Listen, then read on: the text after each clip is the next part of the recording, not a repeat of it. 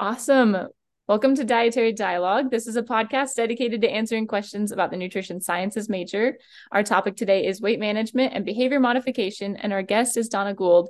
And this has been the podcast that of this semester I think has been cursed, but we are here, and our audio might be a little bit different because we had to do this over Zoom. Um, thanks to the library being closed to a water leak and lots of stuff like that. But Donna, thank you so much for being here. Of course, of course. My pleasure. Thank you. I'll give a little spiel on who you are. So, Donna is a registered dietitian. She graduated from UNLV with a bachelor's of science in nutrition sciences. She completed the dietetic internship or her clinical dietetic internship at the VA hospital in North Las Vegas and recently earned a master's degree in nutrition sciences. Donna currently works at Osteopathic Medical Associates of Nevada as a clinical registered dietitian and at UNLV as a part time instructor in the Department of Kinesiology and Nutrition, Nutrition Sciences. And she specializes in weight management and behavior modification. So, the questions that we have for Donna are all from students um, at UNLV who submitted them. And if you want to submit your own questions, please reach out to me. You can reach out through Instagram at UNLV SNDA, or you can click on the link in the show notes. All of those are great ways to submit questions. And I actually listened to Donna on another podcast hosted by two UNLV professors. And she was talking to people interested in and um, who routinely do triathlons, which is something that I love. And I listened to her talk and I was like, I want to interview her. She Aww. knows her stuff and is just like, I could tell by the way that you were talking that like nutrition was something you were super passionate about. So I this was like that's that's the one I want to talk to her. oh, thank you, so. Ashlyn. That's really sweet of you. Yes, I, I'm yeah, yeah, very passionate about my job and about nutrition. Yeah. So, um, is there anything else you want to add before we jump into the questions? Anything no, you got it. You got it. Yeah, let's get into it. Perfect. So somebody asked, what was completing your master's? Um, how was completing your master's different from your undergraduate classes? That is a great question. So I felt like undergraduate was you get a lot of basic information, right? You get a lot of the foundation for nutrition you get the foundation for um, you know nutrition through the life cycle metabolism. Um, it's a lot of a lot of information. And i'm really happy that they decided to make it a master's degree because there is more to mm-hmm. learn. And we do need to take that deeper dive. And that's what a master's degree really is for. I felt like is that you get to not only take a deeper dive into nutrition you get to you know expand on a lot of topics especially in metabolism and physiology but you also mm-hmm. get to really hone your nutrition skill or sorry your research skills which is something mm-hmm. that i didn't really probably appreciate as much in my undergrad but then once i got to my grad it was um it was really i really understood the importance of knowing how to do research research efficiently and um and also be able to translate that research into plain language so that my patients can understand but i and yeah. also the workload a lot of um a lot more research a lot more writing um i felt like you know, I joked that um, at times I felt like it's it's like a bachelor's degree on steroids, right? Um, but but it was just it was a really gratifying experience, and I also felt like it allowed me to take myself to a next level um, in terms of being able to teach. You know, you obviously you can't teach um, at a university level without at least having a master's degree. Um, mm-hmm. I mean, mm-hmm. you, I think you can teach some classes without a master's, but um, the Very level that I wanted, yeah, exactly. The level that I want to teach, I wanted to be able to have the opportunity to teach undergrads. So yeah, um, so that was definitely you know separates also the, you know it separates the degrees as well. Yeah. Um, yeah. So you talking about research a little bit reminded me of uh, we were having a conversation before we started the recording about Donna's own independent study that she did uh, when she was a student. So that just I feel like connected really well. Do you want to tell students about that project? Yes. So, um, you know, we the, the nutrition department or the or, you know our our degree is obviously very competitive, and I love research, and I felt like one of the ways that I could maybe separate myself from other students was do this independent study And so I talked to Dr. Kruskall about it. I talked to Sam Coogan about it. And I said, you know, I really want to um, you know, just really take my skills to the next level, try doing research on my own, and just really have this independent experience. And so I have always been interested in the nutrition facts label and, and health literacy and building people's um, building people's ability to make healthy choices on their own. And so I love the nutrition facts label. And so I decided to do this study testing UNLV students on their nutrition label um, literacy. So I got about, I think it was 200, stu- uh, 200 students, had three labels. One was the original, you know, nothing, you know, actually the new nutrition facts label, you know, with the added sugars and um, mm-hmm. that came out in 2016. And then I had one with a traffic light, um, you know, the red, green, and yellow for the different, you know, if it was high in that yeah. Um, and then I had just kind of similar to what we have in the food pantry right now. Yes, exactly. yeah. Um, and then I did one label which I came up with, and it, it's blatantly told you this is high and this is low in this nutrient. And mm-hmm. by far, that label, um, that label was the most was significantly the most effective at getting people to understand the nutrition facts label.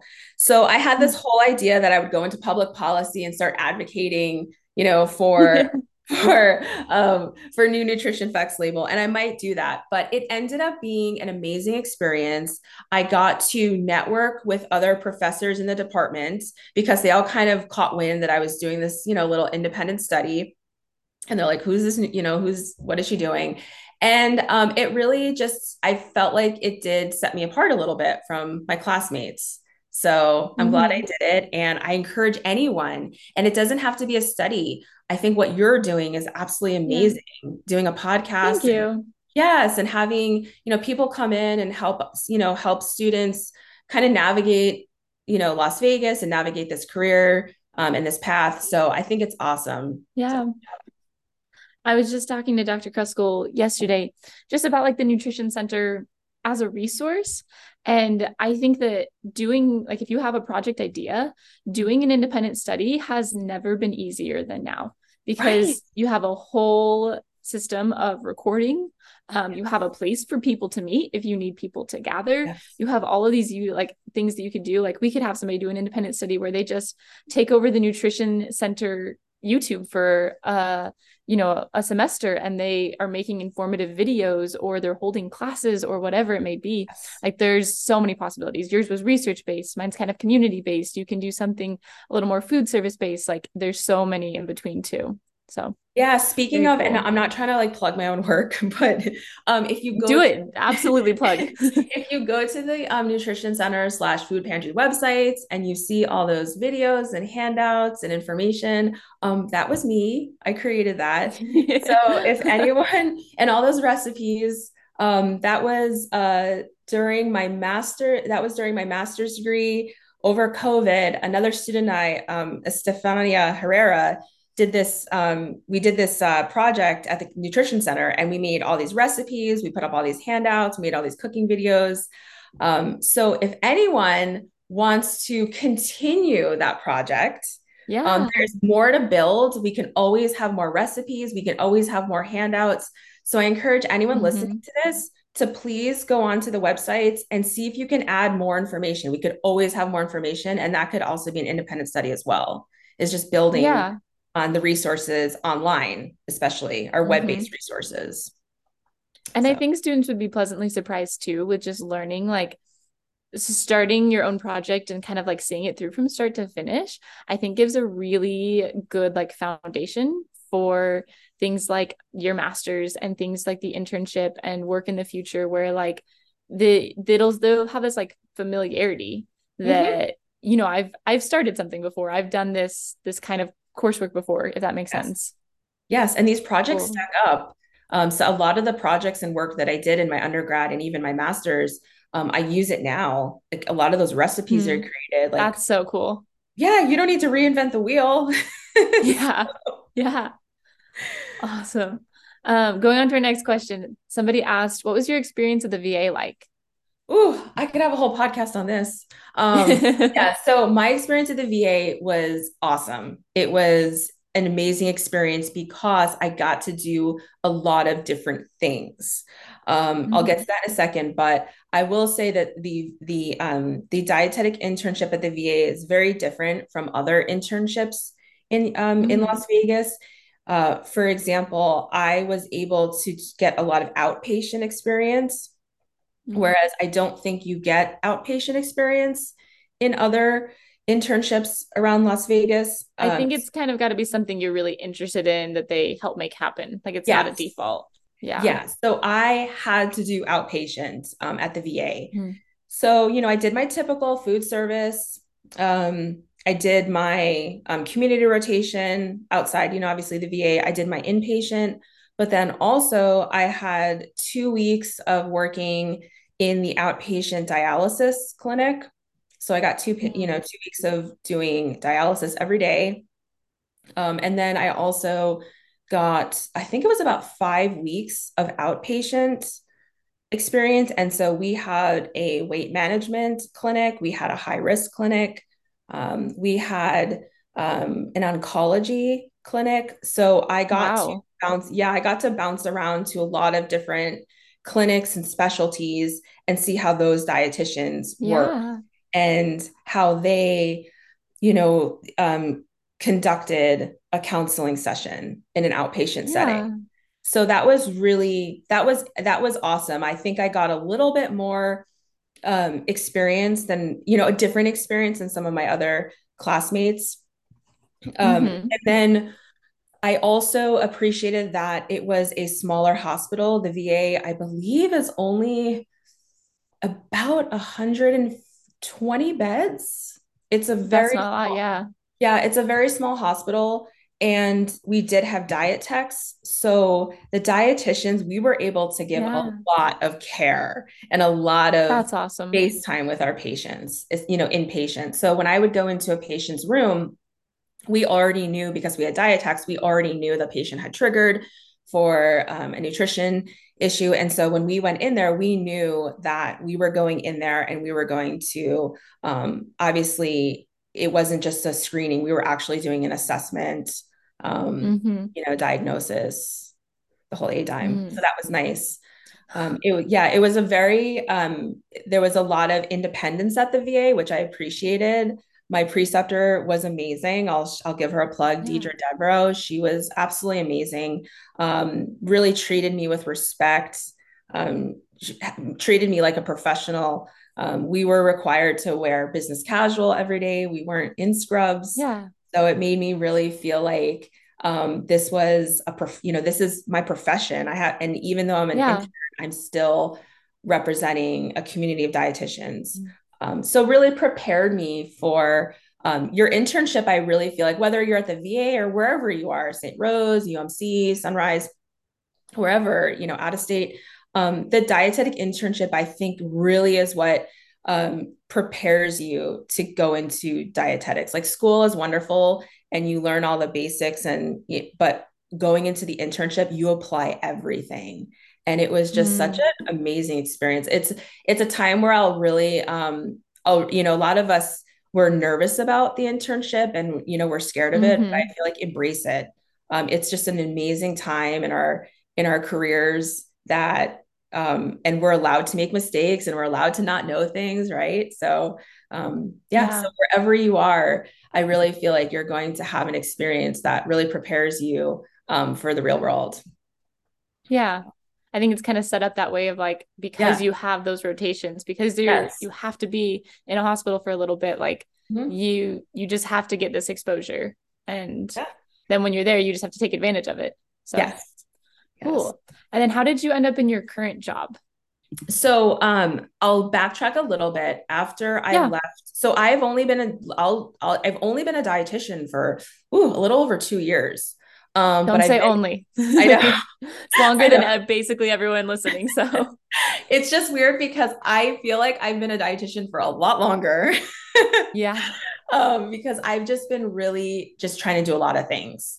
Um, and I yeah. think that's what the first. I'll get back to your question, but I really feel like that's what the first couple years are for is figuring out what you mm-hmm. want to do. So when I left, so when I um, I did my internship and it's obviously a little different now because you have to get your master's before you sit for the exam. Um, but I, um, as soon as I was done with my internship, I studied. I only took about three weeks to study. I, um, the VA had a job opening, and I really wanted that job. So I, and they only hire um, if you're registered, and which which most play, which most hospitals they're not going to hire you um, with a um, you know if they're not going to hire you unless you're registered. I know a lot of my classmates mm-hmm. were like, "Oh, I can, you know, I can have a provisional um credential." I'm like, "No, no hospital is going to take yeah. you." So, yeah. Anyway, I really wanted this job at the VA. So, I took my exam, I passed pretty quickly, started um, as an inpatient dietitian at the VA, and I also did outpatient. So, obviously, my connection to my internship got me the job, which I feel like yeah. has which gets a lot of I, I tell everyone wherever you intern if you you know it's it's pretty much a job interview right? Because most yes. hospitals want to hire their own. They've spent nine months training you. They're going to want to hire mm-hmm. you yeah. And that's kind of how the va was. It's like well we spent nine months hiring you i mean training you. Now like so um yeah. so i i i look at it like use that as an opportunity as maybe your first clinical job is maybe where you interned. So I was working at the VA for about nine months and then um, still going to school doing my master's at night through UNLV. And then it came time to do my mm-hmm. professional paper. And I realized that I really didn't want to work full time and try to do my professional paper to graduate. So I actually left the VA um, after about 10 months um, but which is a mm-hmm. really good experience. Um, it's very concentrated. Yeah. Remember, I'm every day, five days a week. I'm, you know, I'm seeing about 10 patients a day. I'm teaching about two classes a day. And then on the weekends, on Saturdays, I would do inpatient, seeing about 12 patients. So, wow. I did that. Yeah, I did that for nine months. I felt like I got a great experience on top of the eight months that I was already there doing my internship. Yeah. So I left to um, finish my master's, and then a couple months later, I got a I got a um, a message from one of my colleagues at the VA, and she said that her doctor was looking for a dietitian, and so mm-hmm. I was actually very interested in working directly with a doctor. Um, I am not interested in private practice right now. Okay. So we'll get to that. but um, I was, um, I very much like working in a clinical setting and I yeah. wanted to work with a doctor. And I don't know if I've just put that aura out there, but um, so anyway, my colleague um, told me that her doctor was looking for a dietitian. So that is how I got my current job, just knowing people, which is how I've pretty much gotten every job. Yeah and how I recommend. I, that's a reoccurring theme in this yes. podcast. Is they're yes. like, I knew this person, yep. and like kind of what you said about the internship being like a job interview. So many people have said like it doesn't matter if you think there's no chance like this person is ever going to be in a position to hire me or get me in a get me a job or anything like this person's younger than me or anything like that. Like there you never know who's going to get you a job. You never know. This i mean my colleague she was she wasn't even like she was just a dietitian like you know not saying she's just a diet she was just one of the dietitians working in dialysis and so I I just yeah, so I was you just never know who it wasn't even like it was my preceptor, one of my bosses who reached out to me. It was like one of my colleagues. No, it was, it was just one of my colleagues was like, "Hey girl, what's up? my doctor is looking for a dietitian." Yeah. And I just think it's so funny because that's really how I've always gotten a job and how I tell people is you never know. Do not burn bridges, especially in this town. It's a small town. Yeah. Um, so that's how I got my current job. And I've been there for mm-hmm. almost a year. And okay. I mostly do. Um, do you want me to continue talking about? Well, our next question is what does a day in your life look like? So I think that flows right in. That's it. So I I see patients just like I would at the VA. I, I, have kept my same, I actually use a very similar charting note um, I keep the same structure and format, and I've just kind of mm. built my skills. But so I see about, um, I would say anywhere from nine to 12 patients a day. And a typical day for me is if it's a new patient, I spend an hour with them. If it's a follow up, I usually spend about 30 minutes with them. Most of my patients are older. They're medic um, mm-hmm. they're Medicare patients. So mm-hmm. they're 65 and older. And most of them are um, have either class two or class three obesity. It's very rare that I'm working with people who, you know, need to lose 20 or 30 pounds. It's it's mostly yeah, yeah very very severe obesity. Um, okay. I have yeah, I have a lot of patients um, with diabetes. Obviously, if they're you know obesity and diabetes are closely related, and then heart disease. So those are my 3 mm-hmm. um, main um, main conditions that I'm working with. And because I'm working with, it sounds main- like you're almost always working with comorbidities. Then yes, always working with okay. comorbidities. Um, it's very rare. Once in a while, I will get someone who has um, who's underweight, but that's very very rare. Okay. Once in a while, I get someone who um, has renal disease, but they usually also have diabetes and obesity. So, yeah. um, but other than that, I really, um, I'm not usually, yeah, I'm not, I'm not usually dealing with like general healthy eating or really any other. Um, it's mostly obesity and then the comorbidities associated with obesity. Mm-hmm. So, a typical day is um, I scrub my patients' charts right before I see them. Some dietitians like to scrub all their patients before they see them um, or you know before the day starts but i like to just scrub my patients charts. And by scrubbing meaning i just go through um, i look at their lab work. I look at their um, what the doctor has written about their di- you know what diagnoses they have. You know i look at um, just their anthropometrics. And then um, so I, i'll pre-fill that out. My doctor is all written notes so that's something to oh, prepare oh, wow. for. Yes, my doctor is all written notes. Um, the VA was all electronic, which was nice. Yeah. Uh, but so I don't know. I can't I can't tell which one I like better. but anyway, so my doctor is all handwritten notes. Um, I just have to be careful to like, you know, my handwriting has to be nice and neat now. Um, yeah. But um, yeah, so I'm I'm looking ma- mainly at their blood sugar. I'm looking at their lipids. Um, I'm looking at their liver enzymes. Um, it's very rare that I look at their iron levels or red blood cells. Um, again, I'm mm-hmm. looking at what medications they're taking also, especially if they're diabetes patients. Um, are they insulin dependent? Are they non insulin dependent? Um, you know, what kind of diabetes medications are there? Um, I've realized working in a clinical setting that there are a lot of diabetes medications for all different reasons. Mm-hmm. Diabetes mm-hmm. is a very fascinating disease because it's, you know, deals with hormones, um, so I've been finding that I have to, you know, constantly, um, you know, educate myself on all the different types of diabetes um, treatment medications.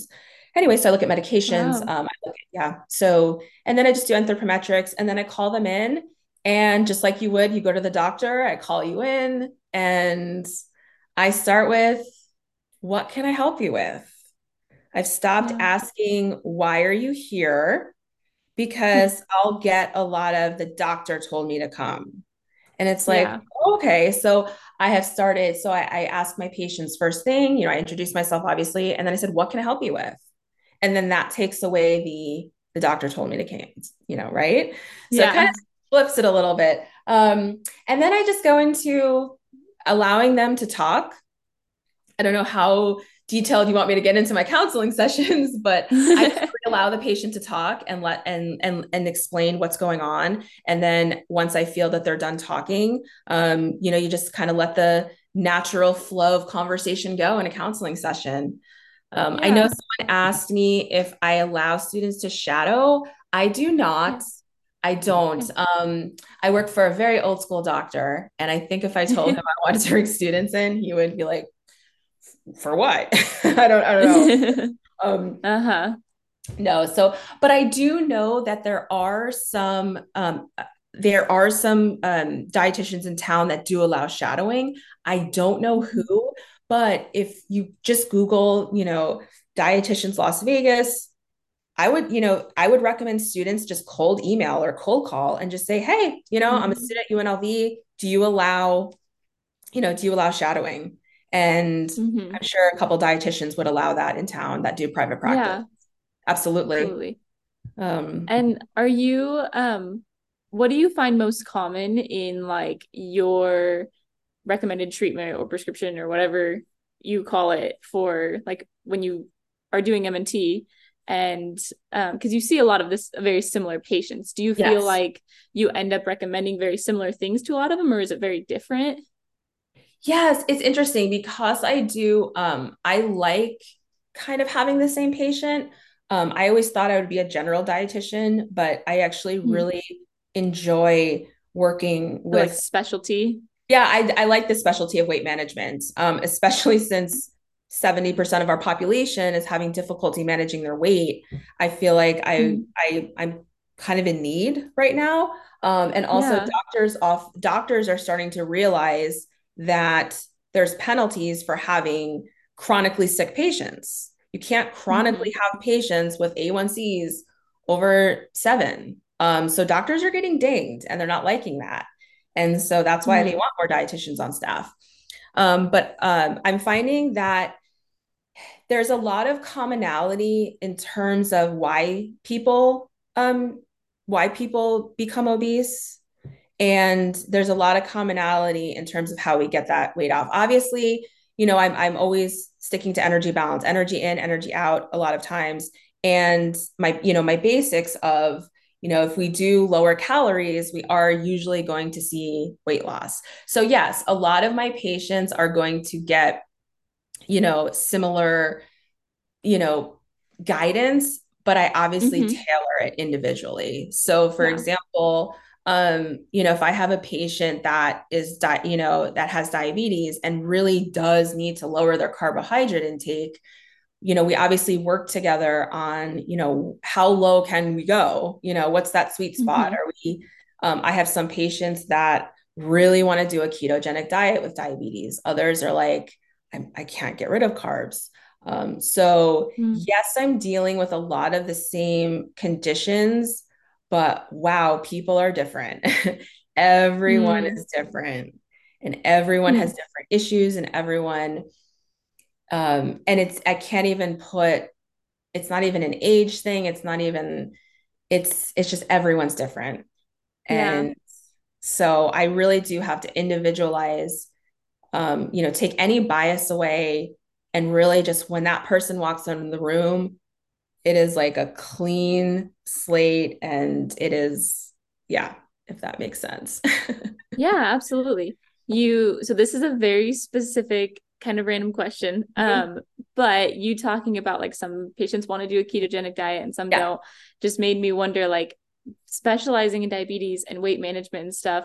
Yeah. What do you think of like people at home trying to manage their weight with ketogenic diets, like all on their own? I mean, you can. Like, I do have some patients that are very educated and they actually have done mm-hmm. it because I'll always ask, you know, one of the things when you're doing weight management is kind of trying to figure out how did we get here and mm. what have you you know where am i catching you in your weight are you you know is this is this high for you is this low for you and if they have lost weight if they have lost weight in the past well how have you done it a lot of people say a lot of my patients have told me that the ketogenic diet or weight watchers has been the most mm-hmm. successful and so if they tell me mm-hmm. that this was most successful and and a lot of times they'll just there's a lot of really good books out there. There's a lot of yeah. um, obviously good information. And so I I don't want to discount, you know, but but you know, our us as dietitians, but you know, there are some educated people out there that can figure out a diet on their own. And I've had mm-hmm. some patients that were very successful on teaching themselves the ketogenic diet. I don't know if they were actually in ketosis, but um, even just doing a moderate carbohydrate diet um, yeah. can be very beneficial. So I yeah, so I don't I don't um so when someone says to me, "Oh, I've done keto in the past." I'm like, "Oh, tell me about what you did. What was your mm-hmm. experience with that?" And if they want to do that, absolutely because the science does show that a ketogenic diet can be very therapeutic for people with diabetes. Mm-hmm. Absolutely. Nice. I asked that mostly because I don't I can't speak for other students, but I think a lot of other students have like felt this I think keto is just kind of the thing that like we get asked about as students all mm-hmm. the time like people are like, "Oh, what are you studying?" and you say nutrition sciences and they're like, "Oh, like what do you think of this diet?" all the time. And for me personally, it's like it seems like it's always keto and I'm always like I'm not licensed to do MNT. yeah, I um when I was a student, it's interesting. When I was a student, I was like keto, like eh, I don't I don't know about keto. Uh-huh. But now because I'm working in a clinical setting and yeah. I you know I I've written there's actually a lot of really good um I you know I do a lot of webinars for my continuing education units and I'm always mm. interested in any webinars with diabetes, weight management. And I just recently watched a great webinar on um, the ther- the therapeutic qualities of a ketogenic diet and all the science mm-hmm. that is mm-hmm. coming out. So when so if if if someone has obviously a condition where it would benefit them, then I I say yes, let's absolutely do it. But if it's just you know someone's like what do you think of the keto diet i would have to say like i i, I only really prescribe it for more therapeutic um, conditions um, where they yeah, can benefit. Um, cool. Some patients might not, you know, I have some patients too that are like, if I'm not, if I can't, you know, eat certain carbs, I'm not eating any at all. And I'm like, all right, well, that is kind of a keto diet. Um, some patients yeah. don't even know that they're doing a ketogenic diet. I've I've said I've like, oh, you're doing a keto diet. They're like, what's that? They don't know. Yeah. So uh-huh. um, it sounds too like you probably like and I, I found this pretty common with most of the dietitians that I've interviewed is when they are treating patients, like there's this what I'd like you to do, and then there's this like what you're willing to do, and they just have to find the like where the Venn diagram matches. oh yeah. That's what I mean is finding that sweet spot. Like how low can you uh-huh. go with your carbs? yeah. You know, how or how you know, what changes are you willing to make? Yeah. I mean, I have in my head what I want them to do and what but it mm-hmm. has to be on their terms what they're willing to do um, because mm-hmm. force doesn't work and be like you should do this like that doesn't work you know the whole finger pointing yeah. um, that that doesn't work at all it it has to mm-hmm.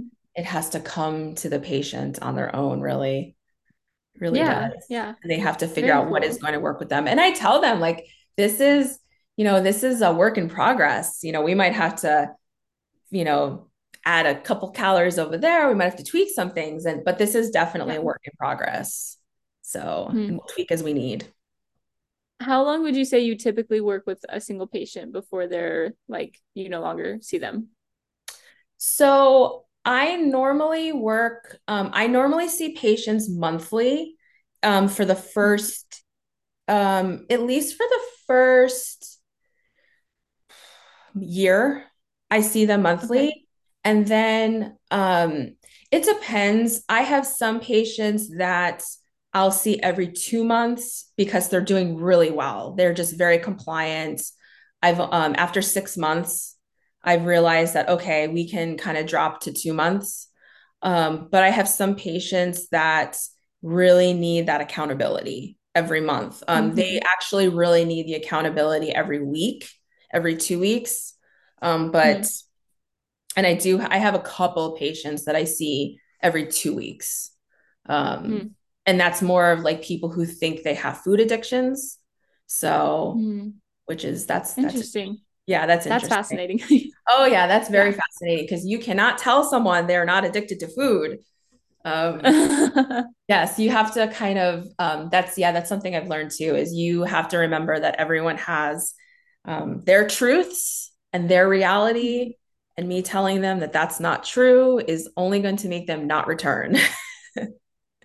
Interesting. So, yes. I have more questions about that, but I won't ask them because that would be a, a big spin-off. um, so continuing with our questions. Um, somebody asked what classes do you teach at UNLV? Oh, good question. So shifting to your other job. yeah. So um, okay, so clarify. I yeah, so I do weight management part-time. Um, and okay. then which is nice because it's um it's not saying that it, um yeah i just i like doing it part-time and then i like teaching part-time and then i also have my mm-hmm. little mm-hmm. side things that i like to do um but so i teach um the kin 224 lab which is the physiology and anatomy mm. too and then yeah. i also teach the which i love i love teaching um physiology. It's one of my favorite Yeah. classes and it also keeps me fresh. That's exactly what I was thinking. Is I was like, man, 224 feels so far away from where I'm at now. There would be so much I would need to refresh on. I know we did. Doesn't we matter did- that I got an A. I know. I, I've forgotten a lot. Yeah. It was really funny. I was the first chapter is the endocrine system, and I'm like, oh my gosh, I Yes. could really, I could like, really, what can I tell you about this? yeah. So I have been, and it's just great. I'm I'm all about um, using jobs to just in, increase your skills, right? So like my teaching job, yes, I'm I'm I'm getting paid, but I'm also um, honing my public speaking skills. I'm also um, honing my my teaching skills because I have to be able Mm. to teach this very difficult material in like plain language almost. That's Mhm. that's one of probably one of the more challenging parts of my jobs going back is how do I teach a lot of um very like nutrition is very um very abstract, right? Nutrition is Mhm. extremely abstract. The body is abstract. We um you know out of sight out of mind a lot of times if we can't Mm. see what's going on in the inside we don't we really don't care so it's very difficult to teach um, nutrition. It's difficult to teach physiology. So how do you make that um, kind of digestible, no pun intended, so that the person understands it Mhm. and wants to keep listening to you? So, because if they're not understanding you, not listening, and they're not going to listen to you, right? Yeah. It's true. So, um, so I have found that teaching really allows me to practice a lot of the skills that I want to use as a dietitian. And I also love it. I love, I love teaching. I mean, that's one of the reasons I got my master's. Um, and then I also teach the KIN 350, social psychology of physical activity. Oh, do you? Yes. That's awesome. do. Were you, Yes. Were you teaching? When did you start teaching that I just started teaching this semester. So Okay. yes. I was gonna say I took that last Yeah. spring, and I was like. I don't think I saw your no, name. Yeah, was it Dr. Jaylene you took it with? I did talk to Dr. Jaylene. Yeah. She's one of yeah, she's my favorite um she's my favorite professor. She actually is the one who got me into teaching. I told um when I was at my defense um one of uh she was on my committee for my for my the, uh for my masters. So when I Uh-huh. was defending my professional paper, I told her that I wanted to teach and she was like, "Oh my gosh, okay." Note taken. And so hmm she um the the kin department was looking for instructors for this semester and so i was like i'll take it I got my foot in the door it's not easy getting a teaching job so Yeah.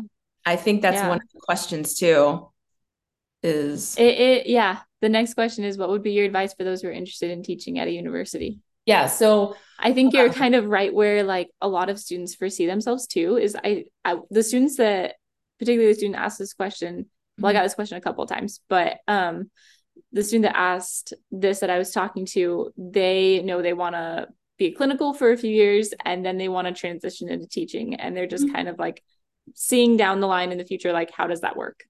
i like that i like doing clinical because you know someone asked me this i'll get to your question in a second but someone asked me yeah, should I start in clinical? And this is just my personal opinion. You can probably survey like 20 different dietitians and they'll tell you something different. hmm I thought it was valuable experience to get clinical, um, to get clinical practice and to get clinical Mhm. experience immediately after I became a dietitian because now that I'm working in an outpatient setting, a lot of the people that I see are coming from a hospital. They have all these conditions, they have all these um, comorbidities, and I saw so much of that in the hospital. And and yes, I got that experience in my clinical rotation, but it's a little different when it's you know when you're on your own and it's your and it's your Yeah. job. So I would recommend if you can, it's not, you know, if you do want to kind of go the clinical route or if you do just want to, you know, stay around even at, I mean, even, I don't know, I, I don't know about academia, but I just found it really useful to have that year experience or nine months experience working in clinical. That's all. I just found it Mm. really beneficial. Um, it just honed a lot of my um my MNT and um and it also i had a little bit of oversight you know i had other dietitians watching me you know that's the thing too mm-hmm. is like you come you graduate and you go through your internship and then you get it and you want to do private practice in your own thing it's like you kind of want some feedback you kind of want some constructive mm-hmm. criticism um, you don't really want to be on your own just yet like it's really good to get some experience to get some feedback um, mm-hmm.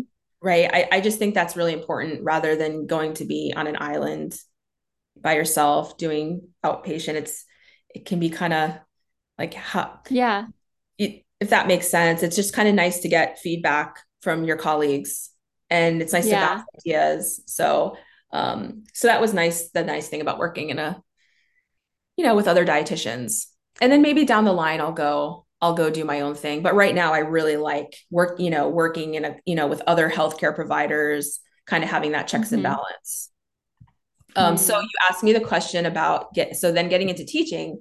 So what I would recommend is obviously um, if you want to, you know, you obviously need a master's degree, um, but just also network with, you know, p- people on your committee um, and the different departments. I know that the nutrition department, I don't think nutrition is hiring right now. Um, they're only hiring, I think, PhD level to teach the master's mm-hmm. students but there's a website highered.com that has um, um, university jobs you know there's okay. csn in town that's hiring they have yeah um, but i think it's just really same thing as kind of getting any job is networking um, and there's also a lot more opportunity in academia now because there's more online education so you know mm-hmm. there's not as much um you know there's more online programs so yeah. And I think what you were saying too about like you teaching a lab and then you talk to Dr. Jaylene and it's like you have no idea that saying that to her is going to turn into a job, like exactly. or turn into teaching 350. And yes. so I've heard this reoccurringly from dietitians across the podcast, um, but I think it's really important to still emphasize for your students that like you just need to open your mouth like yeah. if you're interested in something, if you are passionate about something, worst mm-hmm. case scenario is you start talking about it and somebody seems a little disinterested and the conversation changes.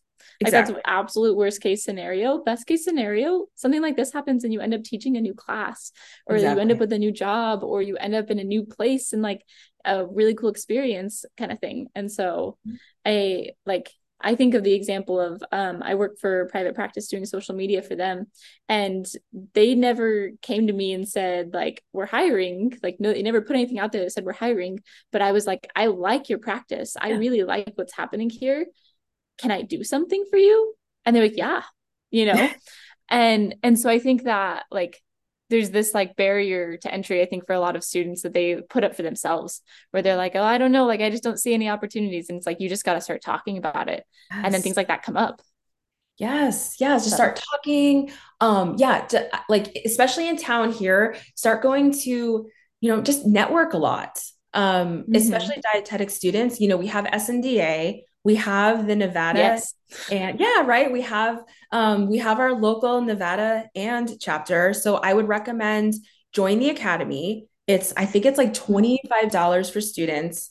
So join the academy. Mm-hmm. That way you can go to our local uh, Nevada meetings. And that's what I did as a student. When I got into mm-hmm. the nutrition program, I would just start networking with a lot of, you know, the dietitians in town, going to the meetings, going to the Nevada and meetings.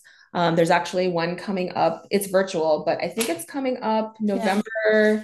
for November 15th at 6 p.m. There's a Nevada and meeting. Um, but I also just started um, just kind of hanging, just just get your name out there. Just be be visible. If there's any volunteer opportunities, I cannot stress how important volunteer opportunities are. Mm-hmm. Um, I do them still as a dietitian. Um, I'm actually I applied to be a volunteer with the Academy um, just because it doesn't matter whether you are a student, whether you're a professional, volunteering is mm-hmm. always important. It shows your dedication to your community, it shows the dedication to your profession, it shows that you love your job and what you're doing. So I cannot stress yeah. enough how important it is to volunteer. Um, I used to love going to I volunteered a lot with Extension, UNR Extension in town. I don't know if you've heard of them, mm. but yeah, uh, I have. Yeah, they do a lot with um, a lot of nutrition education with the elementary schools in town. Uh, they do a lot with Huh. farmers markets and Green, Green Our Planet. There's a lot of organizations in town, um, you know, Three Square, the Just One Project, um, as I said, Yeah. Green Our Planet, that you can get involved with and volunteer. So I really recommend all the students listening to this start getting some volunteer hours and showing your commitment to making our community healthier and um, Mhm. and really more more enriching. So that's my Very plug for volunteering. Yeah. And it's funny, you get to love meet it. People. They also have like there's a healthy kids festival every year. I think it's around Yeah. this time actually that UNR Extension puts on, and that's awesome. Mm. Um, yeah, a lot of UNLV students go to, but I think just just um just being aware of what opportunities there are in, in town and networking with your professors. You know, Dr. Kruskall always has really good ideas for volunteering. Sam does. Um, the Mhm. kinesiology department, they're always looking for volunteers for events. So um, Yeah. yeah, very important. So if you're not a part of SNDA and you're listening, come to me, talk to me, email me. My um, email is in the show notes, and we'll get you information for those volunteer opportunities. It's actually how I got my first job was through SNDA. Was UNR, it? yeah, UNR Extension was looking for um, a long uh, was looking for a long term intern, but a paid intern, and they went to SNDA, and that's how I got the job. So That's awesome. Yeah. That makes me so happy. yes, yes, because Very they want to, yeah, because there's like, oh, go to the student organization on campus and ask if they will have any students that are interested. So Mhm. Yeah, so it That's was, so cool. yeah. Well, that's it for questions for me. Is there anything specific that you're like, I want to tell students this? It's okay if you don't have anything, but if there's anything I that you're like, is there anything? Did you think we covered everything? Like, I know we. I think I think this was awesome. Okay, Yeah, good. absolutely. And the best thing about this is after every podcast, like I think that there's hardly been anybody I've had on the show that hasn't then received an email from students. So can we put your email in the show notes? Absolutely. Yes, Okay, awesome. please. I will include it in there. And um, students almost always have follow up emails. Oftentimes they're about shadowing opportunities, or they may just ask you about like UNR extension or anything like that, and just kind of see. Um, I think it gets wheels turning in in people's brains, and they they start to think about, you know, how does this apply to me, and how can I do something similar? Um, because they hear people like you, and I can like I can hear the passion and the love that you have for your field when you talk about it, and I think students hear that a lot, and they're like okay, like I want that, and then gravitate towards it, you know? So Yes. Well, I had mentors, Awesome. you know, when I was going through school, and I had people, you know, that that helped me. So I am more than happy to pass that along and you know Oh, continue nice. that. Absolutely, of course. That's what we're here for. That's what we should do. We should all, you know, we're a very small in in in you know, and relatively speaking, we're a pretty small profession and we all have to stick together and we have to build up this profession. So I am more than happy Yes. to help and guide and make sure that, you know, UNLV is putting some good students out into the out into the Yeah. world, the nutrition students. Absolutely. Um, so as far as our announcements go, next week I'm not going to have a guest on. There will still be a podcast, and it is going to be basically a recap of the MSDI workshop that we did with Dr. Kruskall. There will be a full recording of the episode as or not episode. There'll be a full recording of the um, meeting that we had with Dr. Kruskall as well. But I'm going to do a little recap of like the major bullet points for anybody. I know for myself, there was a lot of information that I knew before, and then some new information. Um, so maybe if somebody's just looking, maybe you're a freshman, you're a sophomore, and you're like, I'm not really supposed to, or I'm not really okay um, with where I'm at yet to really be thinking about that far in advance. That would overwhelm me a little bit. This is a good, like, here's some bullet points that you can get from it um, and make sure you're on the right track for where you're at now. And then SNDA will be having their Thanksgiving potluck on November 21st from 1 to 4 p.m. You are welcome to come if you want. I Cool. Yeah. students would love to talk to you. um, so we're going to be having that potluck from 1 to 4 p.m. on November 21st and really look forward to all of you being there and just enjoying the camaraderie. I know it's right before Thanksgiving, so if you're in town, please make it.